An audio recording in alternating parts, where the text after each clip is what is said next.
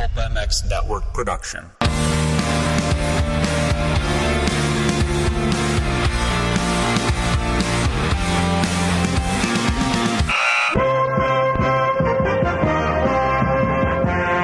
Welcome to the Pulp Hockey Show with Ray Ferraro and Steve Matthes. Support the show by clicking the Amazon banner on pulphockey.com before shopping. Follow the show on Twitter at Pulp Hockey. Subscribe on iTunes and find us on Stitcher or your favorite podcast app.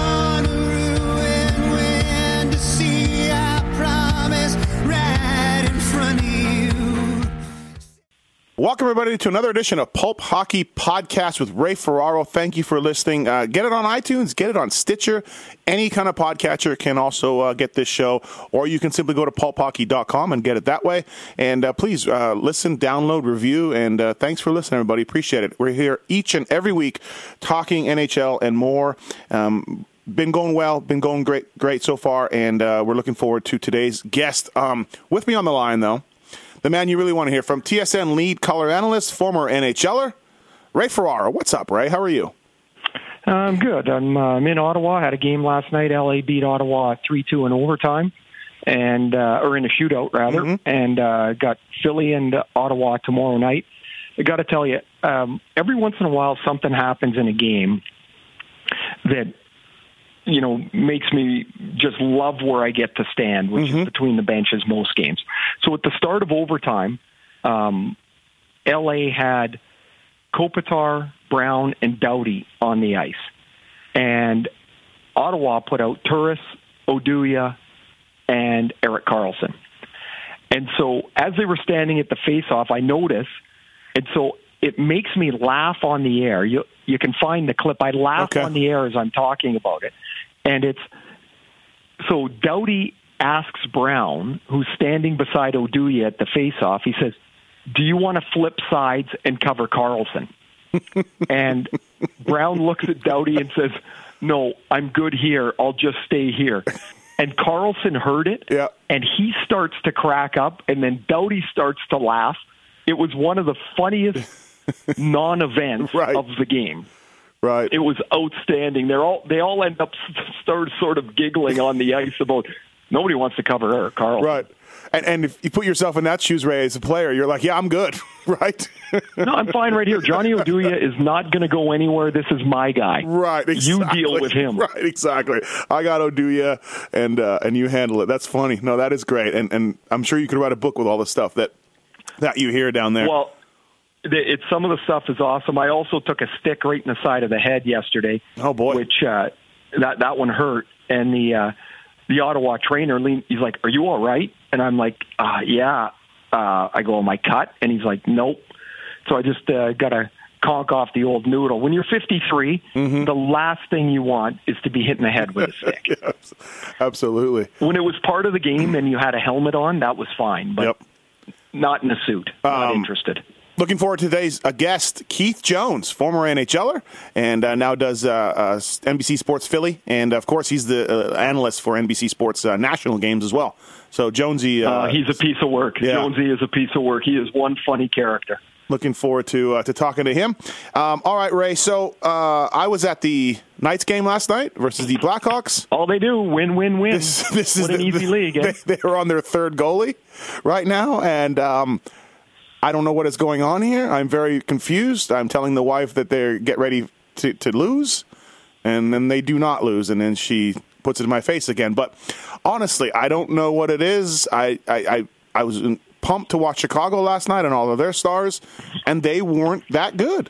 I don't think, or maybe the Knights are good. I don't know anymore, Ray. I don't know. So Well, I, I don't know either. I mean, I I suspected that, uh, and we talked a lot about it. I think at the start of the year that that it was while it's an expansion team, they they got a a way bigger head start than previous expansion teams. There were better players that were available uh, to them. Um, they should have a better year than you know than most of the previous expansion teams. But to get out of the gate like this is just, I mean, that's crazy for any team let alone an expansion team. Yeah, To to come out of you know to come out of the starting blocks and most teams have their, their growing pains. They win a couple games, they back one up, they play a poor game, and you know, and maybe Chicago's a little bit of an example of that. I mean, they've turned over almost half of their roster in the last couple of years through salary cap Mm-hmm. restraints. They don't they don't really have a choice. So I'm with you. They're not as good as they used to be, but I've not seen this coming No, from, no. from Vegas, and certainly going through, you know, Fleury's hurt, and then you know their backup goalie Subban is hurt. gone. Yeah, he's gone. Yeah, no, Yeah. no, their backup goalie Pickard Yeah, is Pickard. gone. Yeah.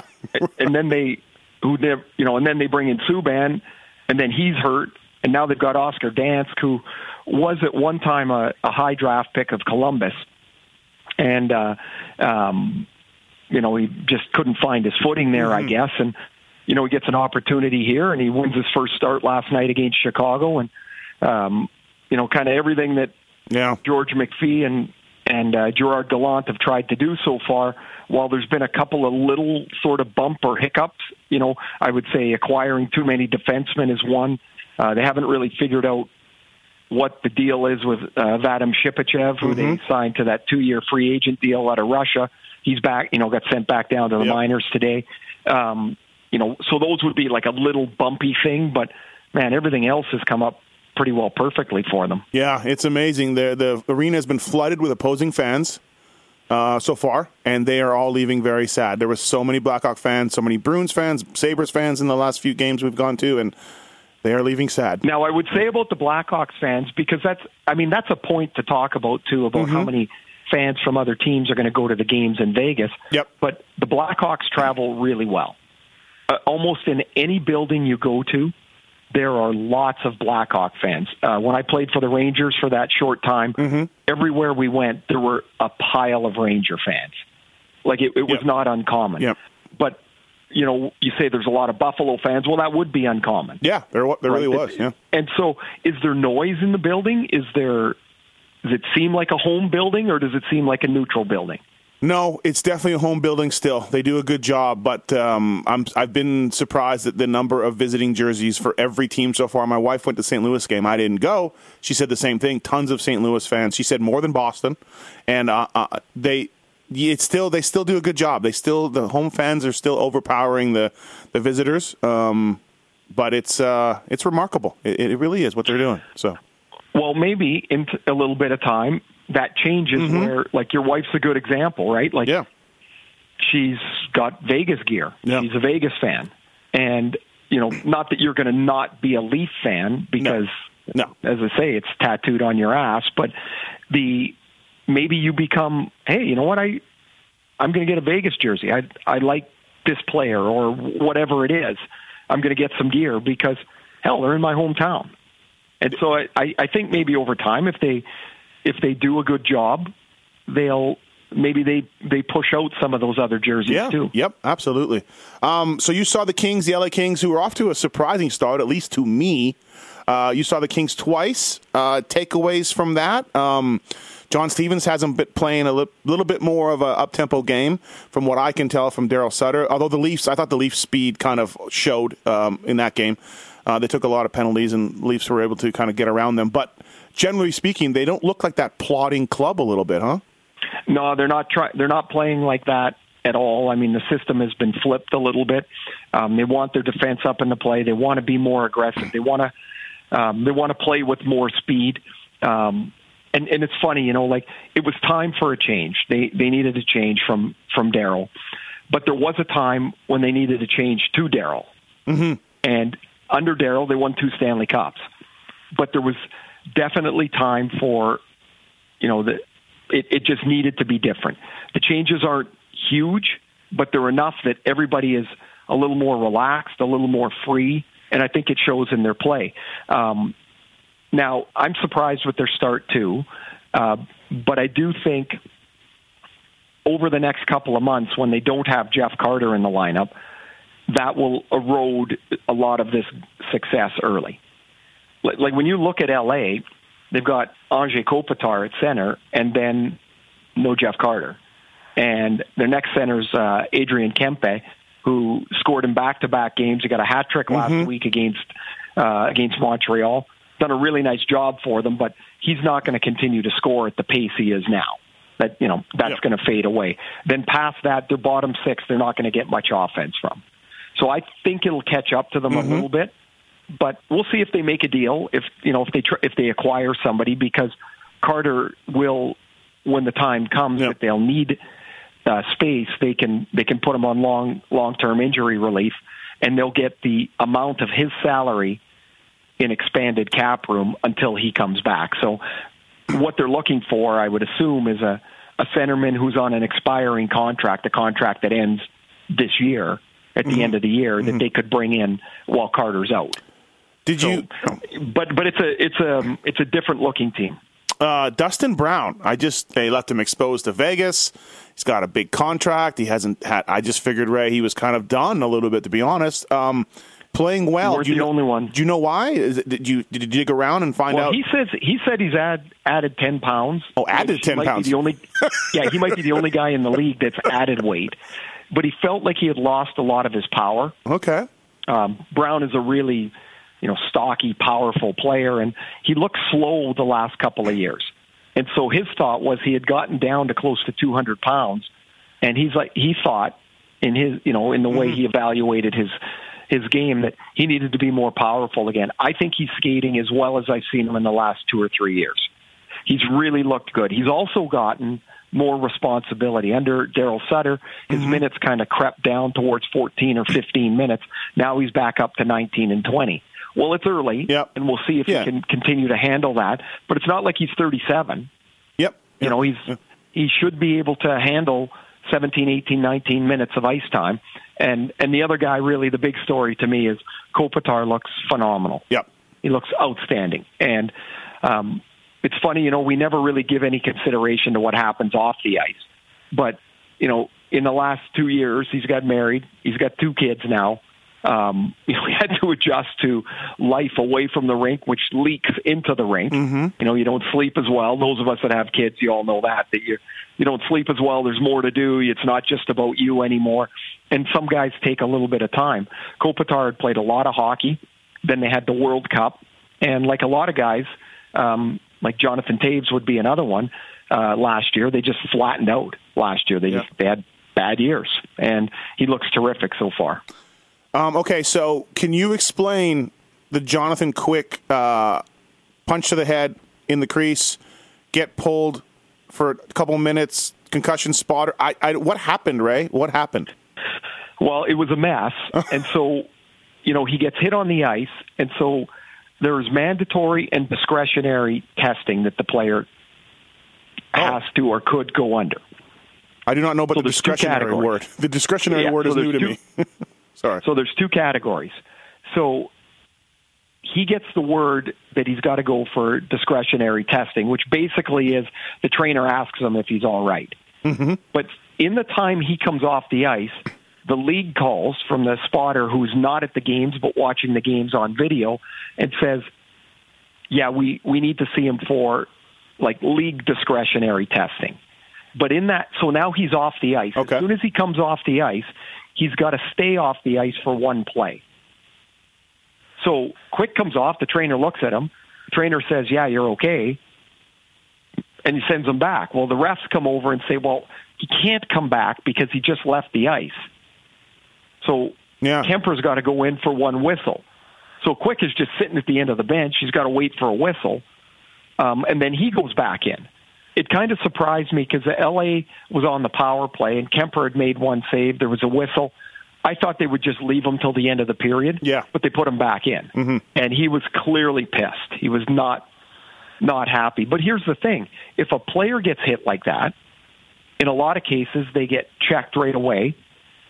In a in well, in most cases they get checked right away. In a lot of those cases, they they will go if they think it's hard enough. He'll go to the quiet room back under the Yeah. uh, under the arena, and they do some testing on him. Well, the goalie's different. It's, you know, it's different taking a goalie out. So I don't think they know exactly how to best manage that spot. But the answer is, it was it looked not very organized. Yep. It wasn't a good look for the league, and they've got to drill down and and tighten that up.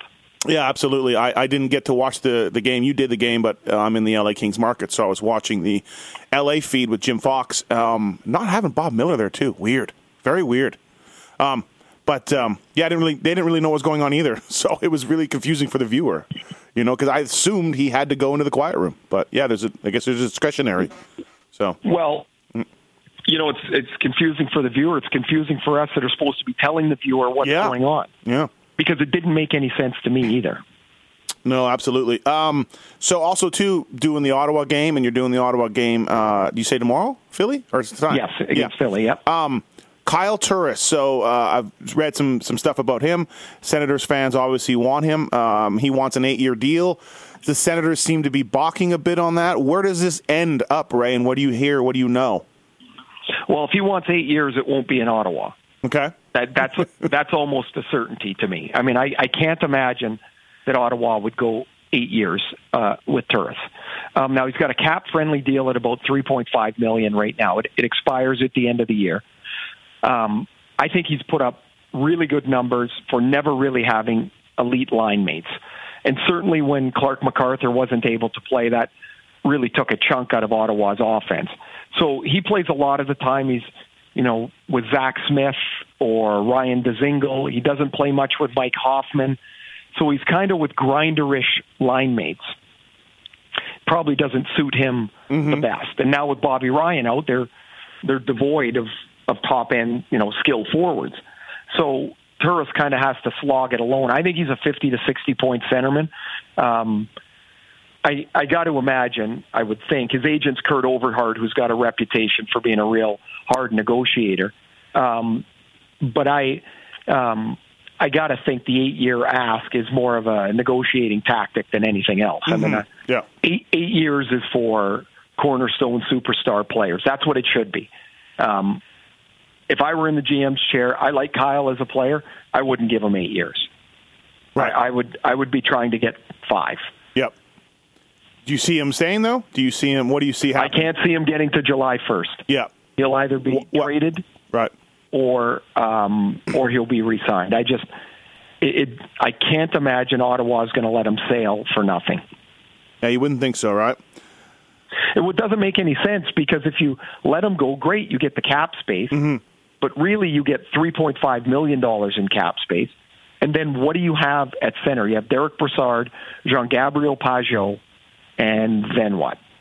Yep. They they don't have the depth to sustain that. No teams do. He's their top center. So I don't know. Could they make a deal? Could they work something out with uh, with Colorado and in Matt Duchene territory? Sure, That's yeah. possible. Yeah. Um, could they work something out with Vancouver? That's possible. But if you're Vancouver, because Kyle's from Vancouver, Yep. Yep. if but if you're Vancouver, would you not say, "Well, I'm just going to wait till July 1st and I'm going to bid on him," Yeah. as opposed to give you an asset?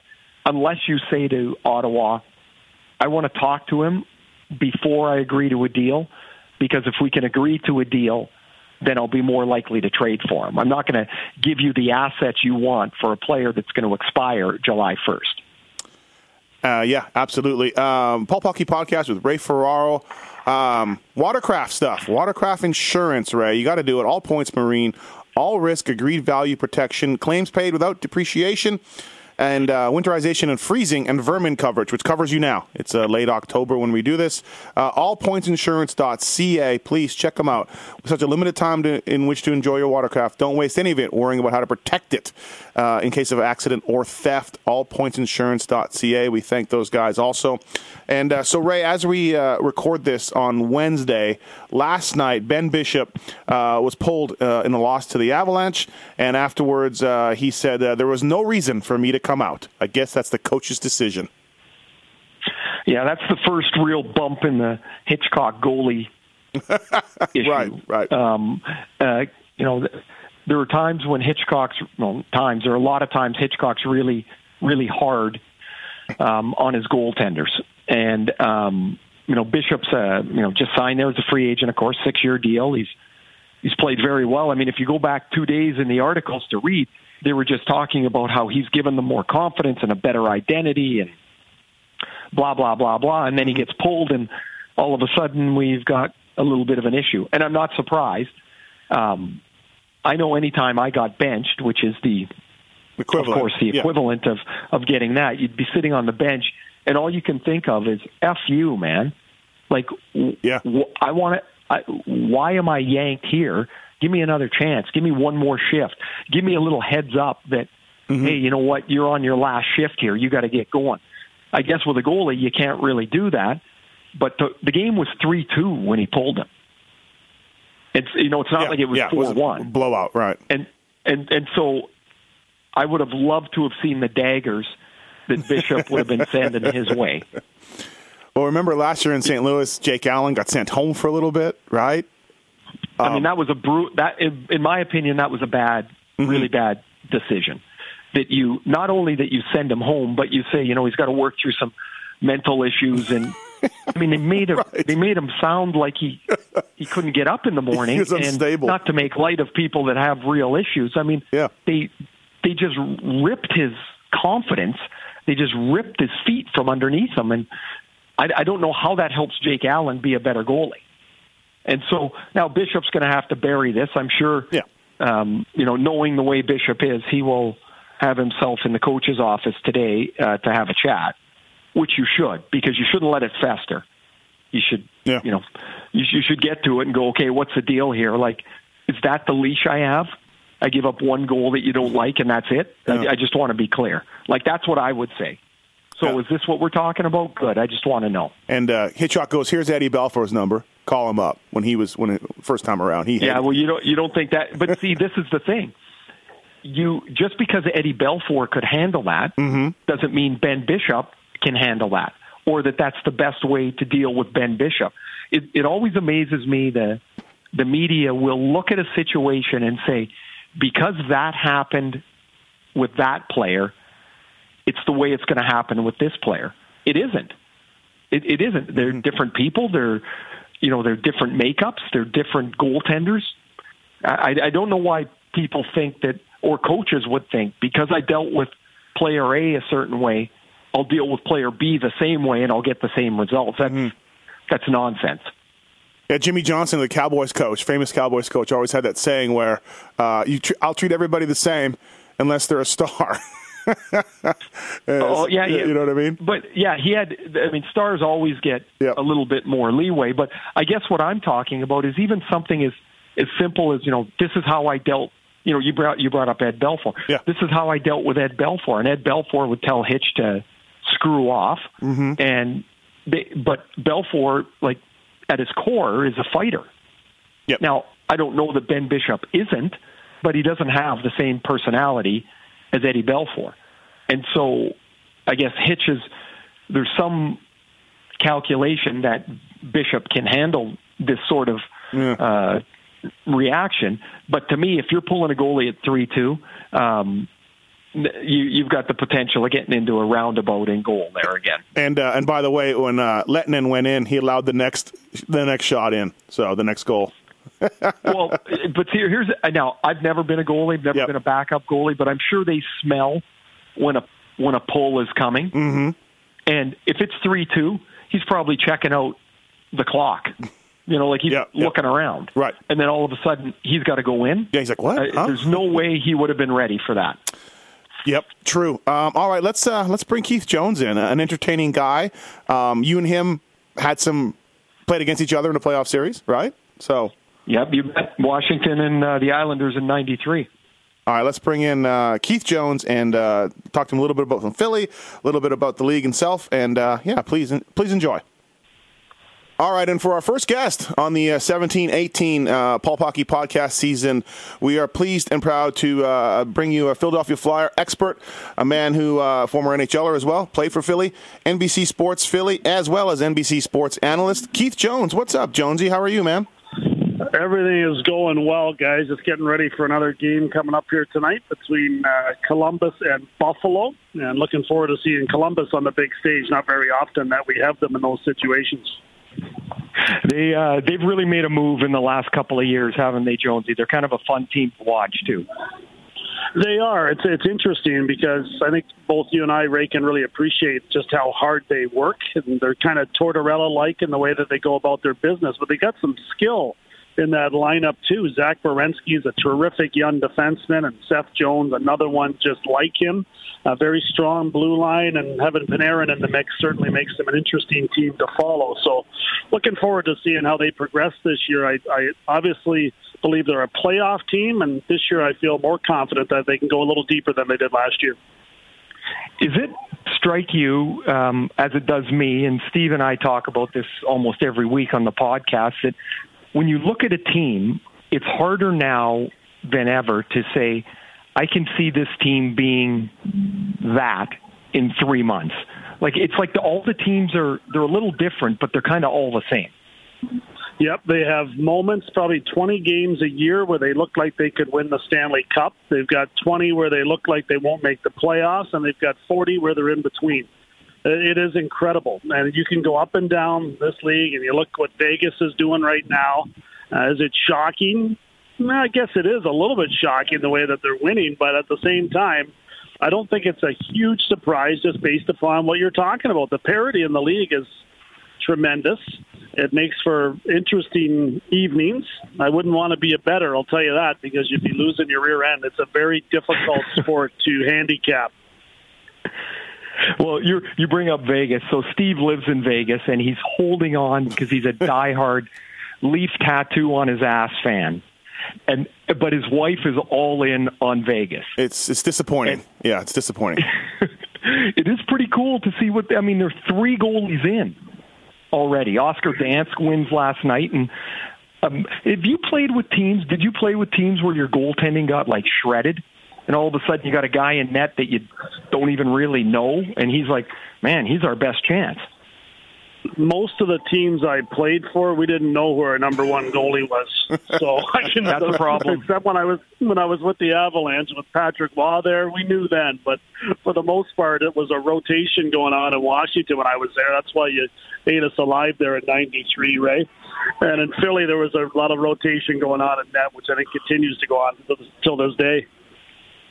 Joan, do you okay? So I was going to bring up '93, of course, because we our team, the Islanders, knocked you guys out, and um, I like to talk a lot on the ice. You like to talk a lot on the ice, and um, we kind of had a couple of bump ins on that in that series. But in in one of the on one of the goals, hadn't like I think you told me you hadn't been on the ice for like 30 minutes. It was into overtime, right? I'll, I will tell you how that entire series went, Ray. I was on the fourth line with Randy Burridge. We literally, for Great guy. for Terry, playing for Terry Murray, and Stumpy and I would get one shift, uh, one shift apiece in the first period of every game. One of the games we got two shifts, and then we would sit there, and literally we were rotating who was opening the door for the rest of the guys to come in and out of the bench. And we both, Stumpy and I, love to talk, so we were lipping off to everybody on the other opposition, the New York Islanders in this case, and Ray Ferraro in this case. We were doing it from a long way away because you were on the ice and we were on the bench. Well, the, one of the games went to single overtime, and it was literally our first shift since the first period. It was Burridge, myself, and I believe Alan May was at center for this game. Believe that. And first shift, Ray It's a hell of a line. oh my god you scored within seconds of us stepping on the ice so we get on the plane or after the game we're, we're chatting about it go that was embarrassing the next night the same thing happens we we had a couple of shifts in the first period Burge and I with a different center iceman who I can't remember at this point. And sure enough, we jump on the ice, and I believe you scored again, Ray, did you not? yeah, I did. I got the, the next one. Yeah, and he's all he does is smile with that. look. Right. You know, we just, and we're just sitting there. I'm going, this is not good. Well, it wasn't done yet.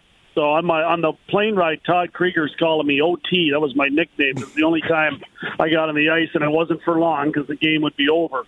Uh, Ray or someone on your line scored again. Did you get all three overtime goals or just two of them?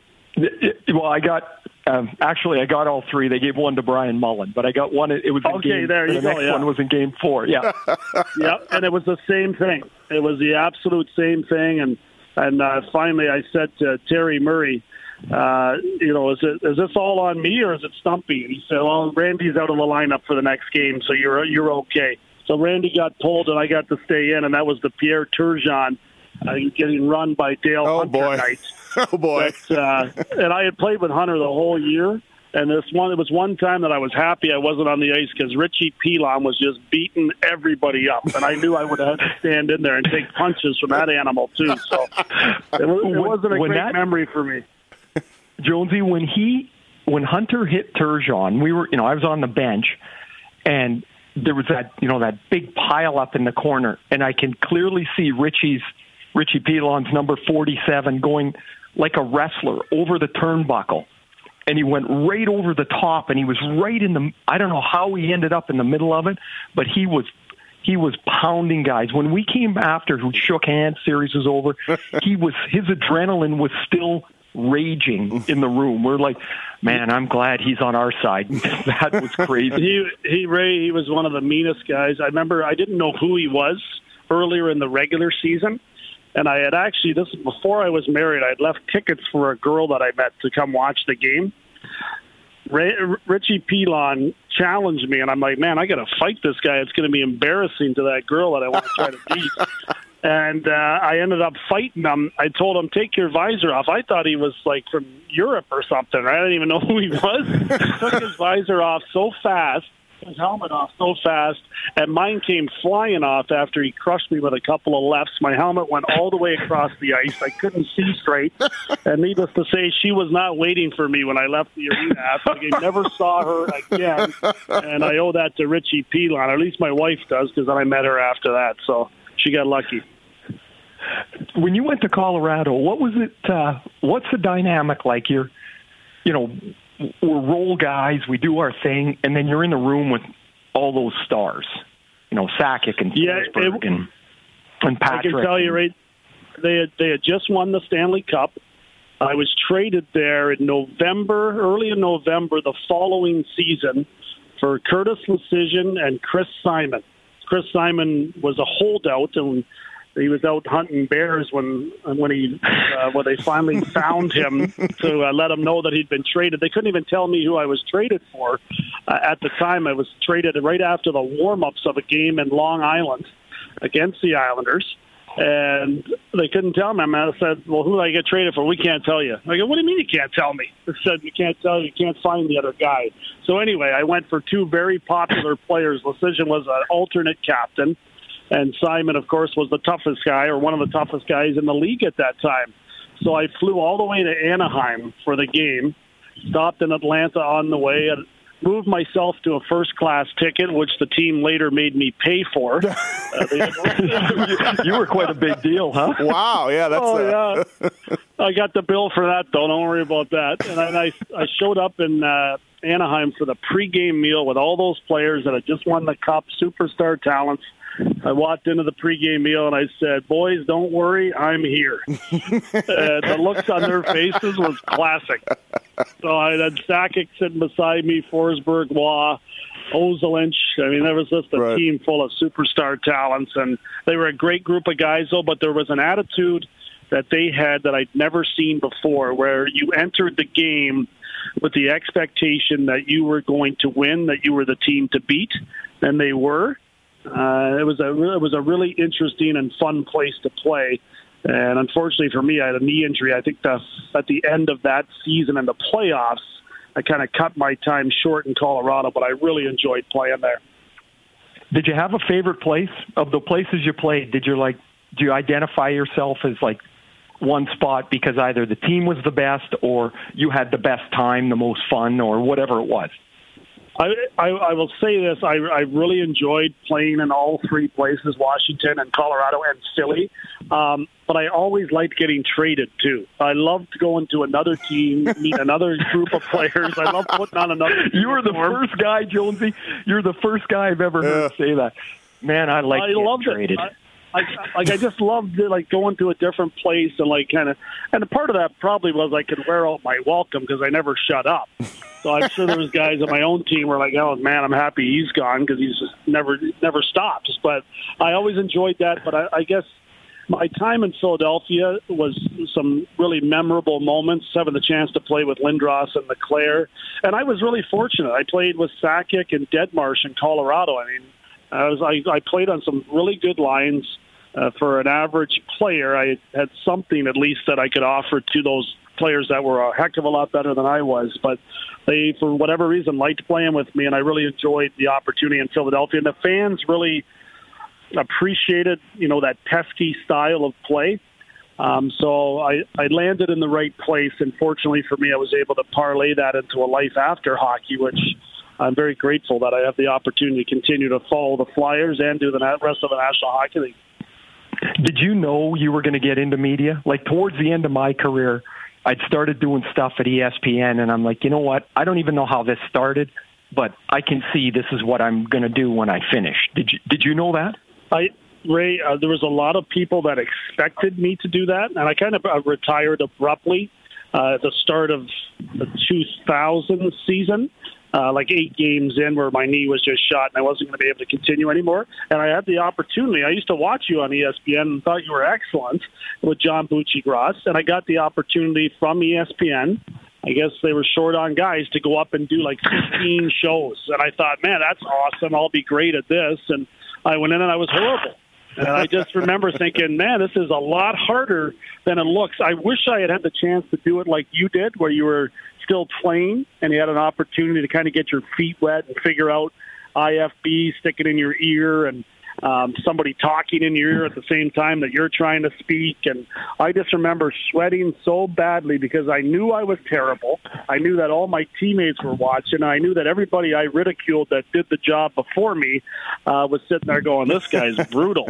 so I, I was. Uh, it was a difficult uh, pill to swallow. There was times I was thinking, "Man, I wish I could fix this knee and come back and play because I don't know what I'm going to do the rest of my life." But fortunately for me, I went back and did Philadelphia local Comcast Sportsnet at that time TV, and it was very primitive pre and post game type shows in a really relaxed environment. And a lot of the advice you get is be yourself. And when you're on camera, when someone's telling you to be yourself, you know they're telling you you really suck right now. So I, so I was able to go into Philly in a much better environment, uh, calmer place, and kind of develop uh, into what some people expected me to be. Uh, it, it took some time, though. I will tell you, it took not just a few reps. It took a couple of years for me to get comfortable, and hopefully, I'm in a place now where people can at least enjoy watching me and not kill me every night. Um, you said about you know you would have liked to have eased in while you were still playing. Well, I so I was doing this, and then you know the the playoffs would end, and then the next season would start. So my last year we're in a playoff series against Detroit, and Jiri Fischer. There's a scuffle by the side of the net, and Fischer's got me pinned over the back of the net. You, you remember how big Jiri is, right? Huge, and he's got me right around the oh, he's got me around the throat. I can't I can't breathe. I'm trying to get off the net because well, I'm I'm screwed here. I can't, you know, I can't move. And Yzerman skates by Steve Yzerman skates behind and goes, "Hey Ray, why don't you analyze that?" And then I felt like such an ass. I was like, I was trying to say something, but I couldn't breathe. So I guess there's pros and cons to all of it. Now you get to work with. Uh, or get to work, or have to work, or whatever work with with Mike Milbury, who is who is an awesome guy, but man, does he shoot from the hip. Now, do you guys ever make each other uncomfortable when you fire something out and the other guy's got to sit there and he's the next guy? You know, it's it's interesting working with Mike because I, I totally agree with you, Ray. And a lot of people don't get to see the other side of Mike Milbury, the awesome side of Mike Milbury. Uh, Yep. A lot of people would be shocked to even hear that. But I, I we've never been in that situation where I, I know that Mike has a certain shock value to what he does. Um, I think it's I think it's a less popular way to go about things in today's world. Just with there's so much stuff going on, there's so much noise, and there's so much negativity. I think it's I think it's less enjoyable for people, and there's so much or so many avenues that people can react to it through social media that it just builds this firestorm of reaction. A lot of what Mike says is really well thought out and makes a lot of sense but it's the way that he says it that sometimes that clickbait is there where they can run with the headline and not really listen to the entire context of what he's saying. So I have the benefit of hearing the entire thing, uh, but I do recognize that there is you know a certain interesting quality to Mike that makes him galvanizing where you want to watch him, but at the same time can put people in a bad spot too. But he's never done that to me. I've always enjoyed working with him and it's an easy guy for me to play off of because everybody hates him, and for some reason they like me. So I give him all the credit in the world for that. Jonesy, t- could you please tell the story of the Black Blazer? Well, I will, Ray. I, when I started at OLN, which was Outdoor Night Life Network, which Yep. soon became Versus, which eventually became NBC Sports Network. I, I, uh, we had no clothing allowance, and I found that to be irritating. So I wore the same jacket for every show, and it was a black kind of velvety type jacket. I would change my change my shirt and tie, and I literally wore that for probably as many shows as Doug Jarvis uh, was playing in consecutive games. Did it go to the Hall of Fame? Became- Your jacket? Well, it's, uh, you know what? It, it actually the inside of it rips to shreds just from the number of times it went to the dry cleaners and the number of times I sweated out underneath it. So it was uh, it became a real topic everywhere I went. Even when I would join you guys on TSN, I'd have that jacket, and it became this this story that continued to go. Well, now we have a clothing allowance at NBC Sports, and I still claim to this day that uh, everybody owes me because I'm the one who made them do it. So it worked in the end. It worked in the end, but it took about five years for things to come to fruition. There's always a deeper plan, isn't there, Jonesy? There has to be, Ray. There has to be. It's the only way we can send a message anymore. Uh, Keith, I got I got a question uh, before we before I let you go. Keith Jones, everybody uh, on the Pulp Hockey podcast. Um, Philly obviously is a, a great sports town, and I'm interested because I feel like I feel like from the outside looking in, it's a really tough town. Obviously, the 76ers have been terrible forever. They're finally there's some light there with them. The Phillies are terrible. They've been rebuilding. The World Series not that long ago. Eagles are great this year, um, but they've been up and down as well. Where do the Flyers sit in Philly? I feel are the fans as frustrated with them as it seems like they are with the other teams, or because it's hockey, they fly under the radar. But then it's also kind of known as a great hockey town. Like wh- where are the Flyers at in, in Philadelphia They're- sports fans? the the Flyer fans have remarkably stayed patient with the plan. They're happy that Ron Hextall is the GM. They're happy that he has kind of gone about things with a bigger picture mindset. I think they became disappointed in the team kind of trying to quick fix itself prior to the salary cap era. Uh, bringing big names in that nece- weren't necessarily still playing like the names on their back. Uh, that no longer happens. I think they've been happy to see Ron kind of clear out some salary and accumulate draft choices. And if anything, they're becoming a little less patient when younger players aren't given opportunities. They want speed. They're no longer that interested in the rough and tough Okay. style of team. They want the team to compete hard but play quick. And it's interesting. They're very smart hockey fans in Philadelphia and very loyal hockey fans. But there's a certain element that are appreciative of the new approach by the Flyers. And I believe that it has bought Ron some time to kind of get his plan together. They're going to be good this year, but after that, they're going to be very good for a number of years. Mm-hmm. And I think that's what Flyer fans want that opportunity to not just make the playoffs, but to make a run in the playoffs. And they're not that far away from doing that. Interesting. Anything else, Ray? No, I think I'm. I think I'm good. We should let Jonesy go. I, I, I will press you, Jonesy, for one thing though. If you can think of one, is there one thing that's happened in a game? I mean, there's a hundred. I mean, it, you know, I have a hundred in my head. Is there one thing that would have happened that whenever you sit back and think, you come up with this event, whatever it is, and you just belly laugh and you go, "That was one of the funniest things I've ever seen." I, I I can remember this isn't this isn't that funny, but just off the top of my head, I remember playing a game against Vancouver, and that's when Brad May was playing there, and he was kind of in his heyday as you know the entertaining tough guy that he was, and he was in desperate need of a fight, and I had played golf with him a couple of times, and uh, he's a real fun guy. Loves hockey, really, and he's in Vegas now doing the games there now. But uh, he he comes up to me at a face-off, and he's looking. He looks right at me. He goes, Jonesy, do you fight? and I looked at him and I said, Yes, but not you. But I'll find you someone that will. Just a second. And I went over and I tapped Ruby on the back and I said, Hey, Chief, I got you a dance partner. Get out there and do it. And sure enough, those two guys came together and had a nice, uh, entertaining bout. But uh, that was one thing that I still get a chuckle about today.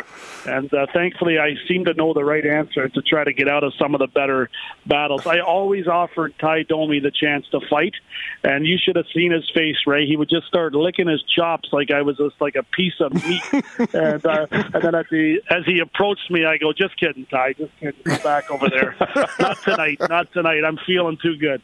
So those were kind of the Oh, that's outstanding. Some of the entertaining guys around the league. Well, you got to. Uh, I guess you got to know your weight class, eh, buddy?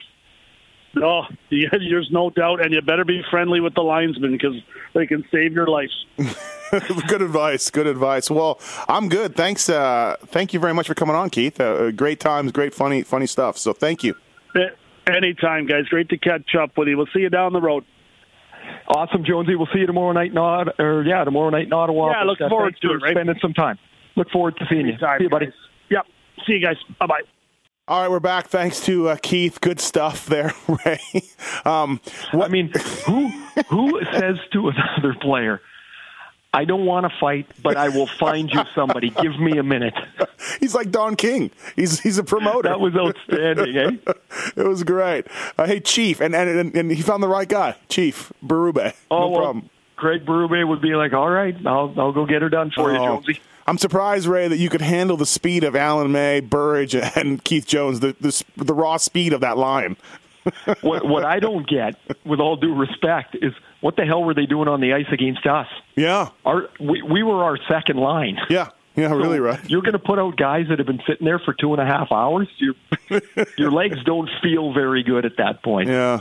No, that's funny. Good stuff. Yeah, he's uh, he's great on NBC Sports down here in the U.S. I sure. think he does an amazing job. He is he is he's really good. He's smart and he's funny and Yeah. um, yeah, I, I like him a lot. Now you t- we brought we touched on Milbury in there, and I got to be honest, Ray. I'm not that. I mean, I, I he was a good player, and uh, um, you know, he's executive in the league for a long time. Good coach, took the team to the finals, I believe, in in Boston. But I, I'm not a fan of his uh, him as an analyst. Um, but you know, yeah, you like him, and he's a good guy, and he's saying things for maybe just to get people See, riled up a little what- bit, thi- right? But but people have to understand there is a certain part of television that is, you know, you got to put your oar in the water and stir it up a bit, and Mm-hmm. a lot of guys don't want to do that. They they really don't, and and I you know like I think, you know, with my style, if that's a, the right thing of, of broadcasting, Uh-huh. I you know I built my reputation on trying to be really honest, and sometimes you know, I'm, you know, I'm viewing a player and I'll say something more critical than other guys will. But their style is not to be really critical. To me, I, I could care less whether Yeah. I, I, I make it my business to not know the players. I, I don't want to know them. Yep. I don't. I mean, I want to talk to them and learn stuff from them, and you know, maybe have an understanding of their career. But I don't want to know that a guy's a really good guy. I, I really don't Yep, because yep. I think that hurts the way that I analyze the game. And I, I guess I can view it quite easily that I had my time in the league when I was in, and now I'm out, and I'm okay with that. Mm-hmm. You know, I'm I'm I'm really okay with that, and I think some guys still Yeah. like to be in, where I honestly I could care less. Yeah, I agree. It really does. You really are uh, you are not scared to go out there a little bit and criticize a guy at all compared to a lot of your uh, broadcasting uh, buddies, for sure. But I criticize what I think I do Oh, is yeah. I criticize what's going on. Mm-hmm. Like there's been very rarely where I can look at a player and go, that, that guy's selfish, which really bothers me a lot. Mm-hmm. And I'm like, man, that guy's worried about him and not anybody else. That that bugs me a lot, and I will be critical of that. But in most cases, I don't. I, I mean, I I analyze what I see, and I think that's what Mike does. Yep. Except Mike understand Milbury understands that, or and wants to be provocative, and he's like, you know what? this is a time for me to, you know, to tip over a garbage can. and he just does it. And sometimes I don't think he worries when the garbage can's tipped over that the garbage is all lying on the ground Yeah. and somebody's got to pick it up. He's like, it'll Yeah. swept up. I mean, this is a man who went into the stands with the shoe, right? Like, very, he doesn't seem to, you know, not scared. Um, all right, so hey, uh, we I did the topics last night. Uh, we had a, a Twitter question: uh, your three moves to fix the Vancouver Canucks last week, and I thought it was great, and your advice was was pretty good. And so I said, let's bring that back: three moves to fix the Montreal Canadiens, who are kind of a disaster. Except they did win last night; they they beat the Panthers five one. Um, Well, the, the problem is you can look at that win, Steve, and go, okay, everything's great. Mm-hmm. They won 5 1.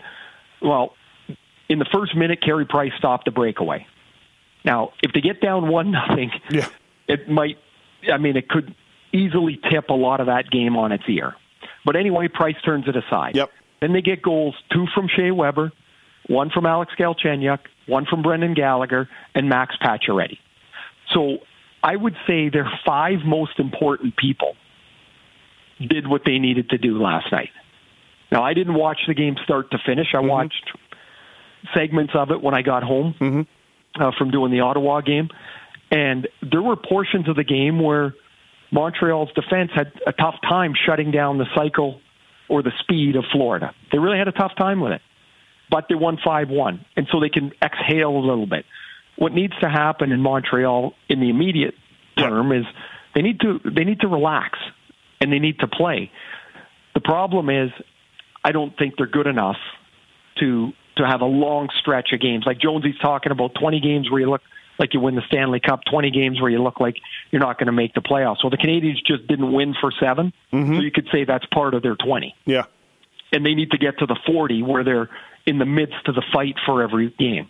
But the three things I think they need to do Yep. um, if if I you know if I'm rebuilding there is is one they have to stop trading their draft picks under all circumstances. Stop trading your draft picks. You're not good enough to trade a draft pick for a player. Trade a player for a draft pick. Now I know that means you're going backwards slightly um, as you accumulate these picks. And um, and you know when people say, well, you got Shea Weber and Carey Price. They have eight more years on their deal. If you go backwards for a year or two accumulating picks, I'm okay with that. Right. Accumulate your picks and draft them, and draft well. The Cana- that's number one. Number two is they've got to do a better job once they get these people into their organization. Their developmental record has been really poor. The Canadiens don't um, they don't promote from within very effectively. And if you're always outside looking to bring somebody in, whether it be an Ales Hemsky or you go get Jonathan Drouin, oh wait a minute, we traded Mikhail Yeah. Sergachev, who's got eight points already in Tampa. You can't do that. So you have to draft better and you have to develop better. And if they, that's two things. The third thing is their game has to modernize. And what I mean by that is I think we're at a point now where we can, with all the advanced stats, whether you like them or don't, you can look at the stats and go, okay, the Bruins are near the top in shots per game. They're at the bottom in goals for. They're at the bottom in shooting percentage. Why is that? They shoot the puck too much from areas where you're just Yeah. looking to create a little chaos, I guess. Mm-hmm. But they're not going to go in. The, the pucks are not going to go in. And so the game gets modernized by getting your defense into the rush. You need four guys into the rush. Every team does it. Yep. The Canadiens are a little sluggish at that, but you need four guys into the rush. When you cycle the puck in the corner, it can't always come back to the blue line. And this was a critique in Boston when Julien was there. Puck comes back to the blue line, it's a shot and cram the net. Right. Well, the puck gets to the blue line, and 70% of the time it hits something on the way in. When you cycle Yeah. out of the corner, it's got to go to the net. You got the guy's got to drive it to the net, and if he can't get it to the net, he's got to he's got to pass it to a position where he can shoot it to the net. If it always goes to the point, too often the puck never gets to where it's supposed to be. So I would say those are my those are my three things. Yep. You draft better. Once you draft, you develop better, and you modernize your style of play a little bit. All right, interesting. Yeah, it um, it hasn't worked out so far, and and the, speaking, you brought up Hemsky's name. That's not working out so well as much as we thought it would be. You know, like a like a Radulov move. under the radar. Well, you know? I thought I thought it would be a decent chance Yep. to take. It wasn't a huge amount of money. Nope. Now he's hurt, Mhm. and you know injury is really. Um, I'm an Ales Hemsky fan, but injury has really hampered what could have been for Hemsky. Mm-hmm. He's just just not able to do what Right. what he probably should have been able to do over his career. I don't know if you saw Ray. I don't know how much you follow the other sports, but uh, so Martavis Bryant of the Steelers said he wants the ball more. He wants to get out of here, even though he's playing with Antonio Brown. You know, the best, maybe one of the best receivers in the league. right. The the the rookie on Cincinnati, Mixon, he he wants the ball more. He was complaining about his coach. His coach told him to. Uh, Marvin Lewis said you got to be more mature. Uh, Eric Bledsoe of the Suns said I got to get out of here on Twitter, right? Um, and then Yeah. so he's out of there. And then was getting a haircut or something. Right. Then he claimed he was at a hair salon. Anyways, my point of all of this, right, is Brendan Gallagher, a, a, a kid you know pretty well, and we had him on the show last year. Uh, I, I read something this week, and I thought it was, I don't want to trumpet hockey players, you know what I mean? I don't want to be one of those guys, but Gallagher got taken off the power play for a little while. They asked him about it. He said, I have no problem with it. I'm not playing well. I'm not doing as well as I can. It's a privilege to play on the power play. Hopefully I get back on there. And and and he is now, again, last night he scored. But I just like the attitude. Do you know what I mean? Like I just I read that quote from Brendan Gallagher and I'm like, yeah, that's how you do it. You don't say you don't tweet it out, you don't go to ESPN. I just I don't know. I just Well, the, I, I would say that um, you know it- Twitter's great. You can get your voice out, yeah. um, but by complaining publicly, like the examples you gave, yeah. do you think that's going to make the coach go, "Oh, gee, the fans are going to boo me, so I better play him more"? Right. If you got a problem, be a man, like be an adult. Mm-hmm. Be, you know, I would say the same to uh, women playing professional sports too. Be a grown up. Be a woman. Go talk to your coach. Be a man. Go talk to your coach. Confront him on the issue. Say, look, I think I should be playing, but don't go in there and say, uh, go to your coach or then to the media and say, I think I should be playing more, because that's like punching the wind. Go in, tell them you want to play more, and then tell them why you should play more. I should play. I should be on the power play because of this, this, and this. Make him have an answer because at the very least, you make him think. And if you deserve to, Yeah. he's going to play you more. I don't know any coach that says, you know what, at the risk of us winning and me being more secure in my job, I'm going to screw that guy. I'm gonna, I'm going to not play him. Yeah. Yeah, I might get fired because of it, but Yeah. that doesn't happen. Coaches like to win; they like to be employed. So for Gallagher to say that um, really is the adult, mature Mm-hmm. way to go. Yeah, guess what? I've sucked early, and I'm going to be better. I'm going to work hard. I'm going to get a couple of goals, and I'm going to get back on the power play. Yeah, I liked it. I, the media probably ran to him looking for some sort of sensationalist quote, and he was like, "Yeah, no, I, I'm I'm fine with it. I'll work hard. I'll get back on it." You know, I that's, liked it. That's Yeah. the way. That's exactly the way to deal with it. Um, all right, let's take some Twitter questions, and then uh, we'll wrap up talking about this uh, TSN Craig Cunningham feature that uh, I think you had something to do with Ray. Uh, all right, first up, Chris Vansers. Who has more pressure, Coyotes to win their first, or the team trying not to lose against the Yotes? And I don't, and specifically, we don't need to touch on that. But Ray, I'm certainly you've been there as a as a team going into a into a building where the you know the team is really struggling, and you don't want to be that guy that or that team that gives it up. You know? Yeah, the more the more pressure's on the team that hasn't won. No, Yeah. I mean, because you could win seven in a row, and then you go into a team that hasn't won. Eventually, they're going to win. They beat you. That doesn't put your job in jeopardy. That doesn't put your team in a critical position that they might miss a playoff spot or something like that. You haven't won. Guys are under way more pressure because they're thinking, guess what? We don't win pretty soon. There's going to be changes. There's going to be changes. I might be the change. Yeah, yeah, no, absolutely. Uh, things are tough with the Coyotes right now. Um, all right, Gary says uh, my son is seven years old and tried out hockey in April, and he's been hooked ever since. We have no hockey players in the family. What are some tips? um, help him love the game. Help him. Um, if he wants to play in the driveway, go play in the driveway. If um, if you're telling him, hey, you should go practice your shot, then it's the wrong thing. Let him lead the way. But like anything, um, if you're building a house you don't start with the roof. You start with the foundation. And the foundation of hockey is skating.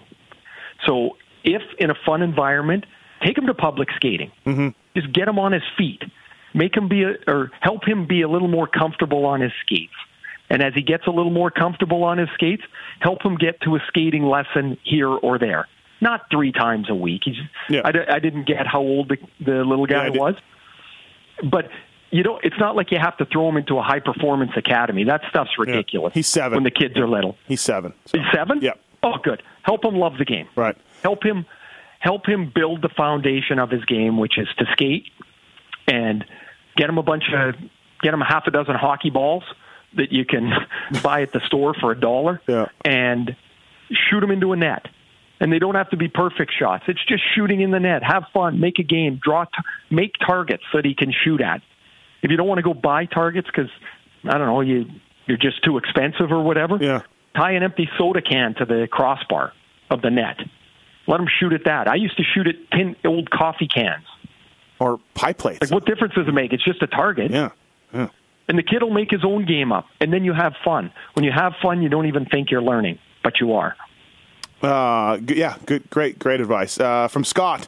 Will the Ducks be forced to make a move with uh, Patrick Eaves out for an unknown amount of time, um, and also all their injuries they have? Cam Fowler is out now.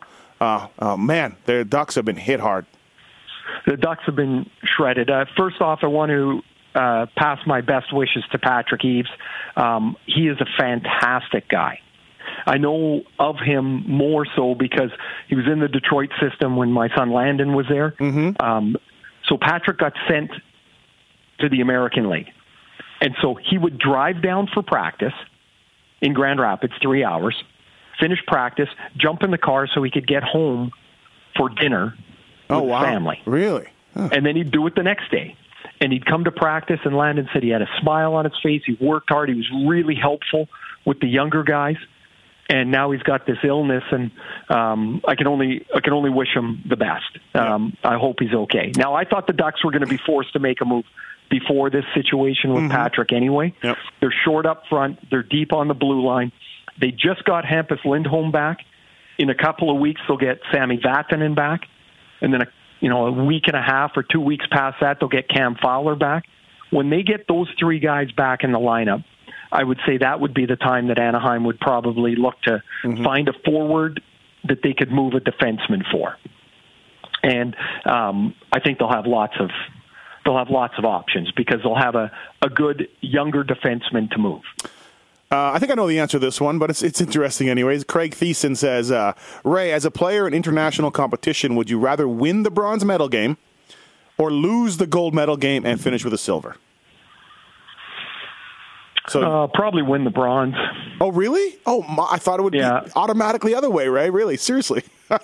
No, the I've got I've got two silvers. They Uh-huh. suck. Okay.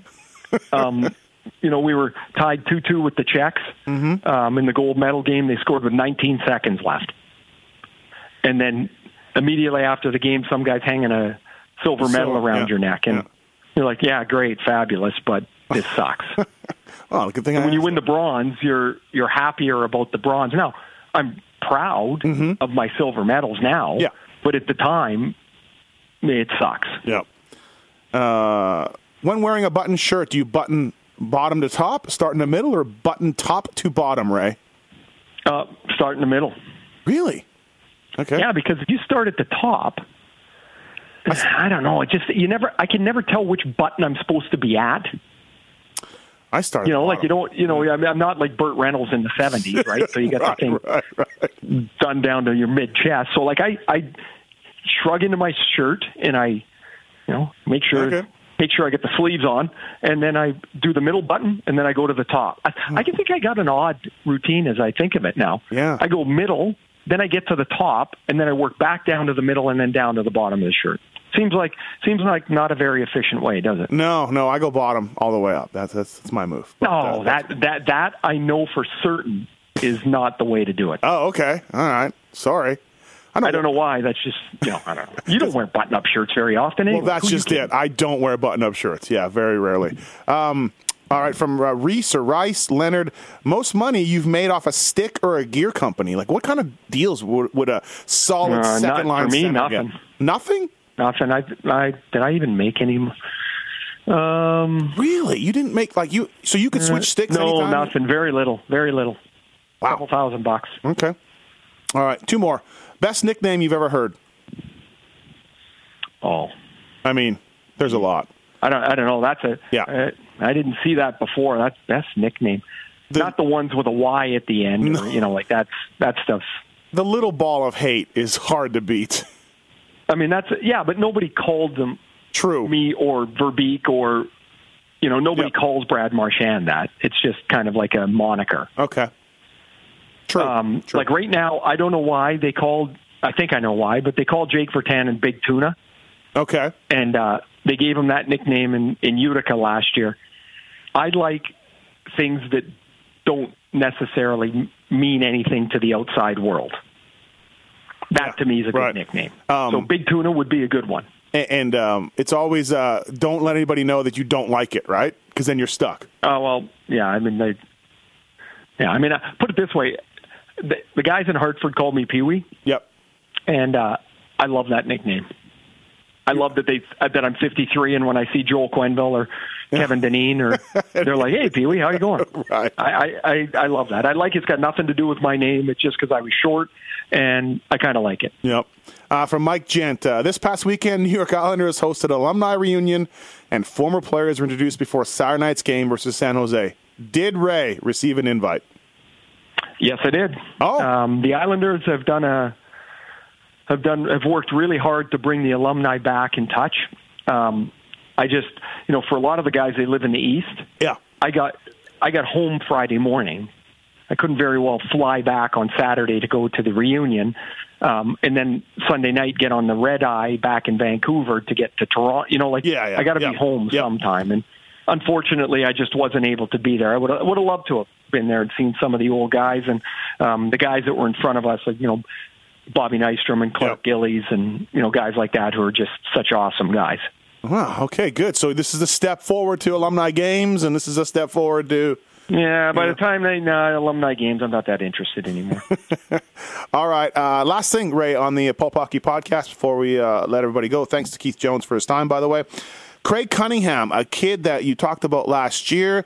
We all know what happened. He uh, had a heart heart issue, almost passed away on the ice, uh, playing for uh, Phoenix's uh, uh, AHL team. You've seen this kid grow up. He's a friend of Landon, your son, and uh, it looks like I haven't seen it yet, and I hope to see it down in the U.S. Sometimes this stuff is blocked, but TSN has done a a little documentary on Craig and what he's doing now and his next step. And um, you you've seen it, and how is Yeah, it? well, I, um, uh, this we started taping this about four months ago. Um, it'll be a, an 11 to 12 minute feature that'll run on Sports Center tonight, Wednesday, and then it'll be on the website. Uh, it'll run all day Wednesday, uh, starting at the five o'clock website, or s- starting with the five o'clock Sports Center. Um, uh, the show is called All Heart, and basically the story of Craig is that he had a heart attack on the ice. He almost died. Um, this incredible doctor, Dr. Zain Khalpey, um, happened to be in Tucson because that's where he lives. I mean, Craig could have been somewhere else and he probably wouldn't have made it. Um, he did a, a procedure that he had done twice before. So Craig's the third patient in the world that had this procedure done to decompress his heart. Um, started to get better, but in the course of getting better, um, he didn't have proper blood flow to his lower left leg, and, and that they had to eventually amputate him his leg below the knee. And so it's about Craig's recovery. It's not so much about the story of what happened. It's about Craig's recovery. He's an incredible kid, just an incredible kid. He's one of those people when you meet him, he is uh, a kid that you really fall in love with. He's just a he's an awesome kid. Um, he just got an, uh, the Ace Bailey Award at the NHL Alumni uh, Awards uh, for courage. Um, uh, that was on Monday night in Toronto, and uh, I did the, you know, I introduced him to the to the crowd, and um, uh, you know, Craig's like a almost like a surrogate son to me, and um, uh, you know, Landon's best friend, and um, I. Uh, I know that kid's going to be in the NHL somehow. I don't know if he's going to be a coach, if he's going to be a manager, if he's going to be a player personnel guy, a skill guy. I'm not sure, but Craig will get there. Um, I've seen him hitting a golf ball. I've seen him in the gym. Um, he will fight to have as much normalcy as he can. He's go- he's he's going to he's going to do something important for sure. And part of this piece is uh, they have a heart initiative to um, to to do more dynamic heart testing on professional athletes. Um, so something like this doesn't happen because it has happened in the past. Absolutely, yeah. Happened to Rich, Rich Peverley. Happened to Jiri Fischer. Uh, happened to Brett McLean. Um, uh, the Russian player Cherep- Cherepanov Mm-hmm. actually died on the bench and a Ranger draft pick uh, died in the KHL. Uh, You know, all sort of similar things that probably could have been tweaked out had they had they had this testing. Yeah, and reading the feature from Bob McKenzie, it's three thousand dollars a guy, a test or something. Not a lot when you look at the uh, the benefits that it could help uh, down the line. Well, and don't forget, it's it's a couple thousand bucks now per guy. The more they do it, the more efficient it becomes. The cost comes down. Yeah, yeah. Wouldn't that be cool if that ends up being something where you know we yeah, doing- where it's his legacy Yep, of that. yep. I, I, you know, so I hope people get a chance to watch, and if they see it, they will take the, a minute to watch. I'll, I'll make sure it gets tweeted out. I'm, Mm-hmm. I don't know the, the rules and regulations of what can and can't be watched over the border and stuff, but um, we'll do our best to make sure it's uh, on one of those non-geo locked right uh, things so people can watch it. Yeah, fantastic! I can't wait. I, uh, Mackenzie did a really good article uh, previewing it, and um, it's going to be exciting to and see. so it. I Yeah. I voiced the piece, and um, so you know my contribution was basically setting up TSN with Craig and then helping steer the piece a little bit. But the producer is Josh Shyman.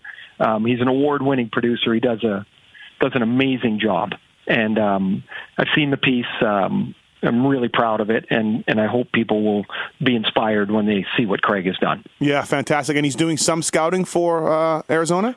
Yep, he's, he's scouting around with Arizona and uh, awesome. learning that things aren't so easy trying to put together an organization.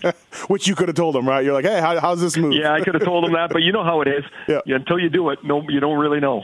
Absolutely. All right. Well, uh, that sounds fantastic. I, I really hope to to, uh, to watch this and uh, get a chance to uh, to see it. He seems like a great kid from everything you've said, and uh, it's fantastic. So, um, thanks everybody for listening this week. Pulp Hockey Podcast with the great Ray Ferraro. We'll be back each and every week to uh, go around the game and uh, get some guests on. And uh, yeah, thanks, Ray. Appreciate it.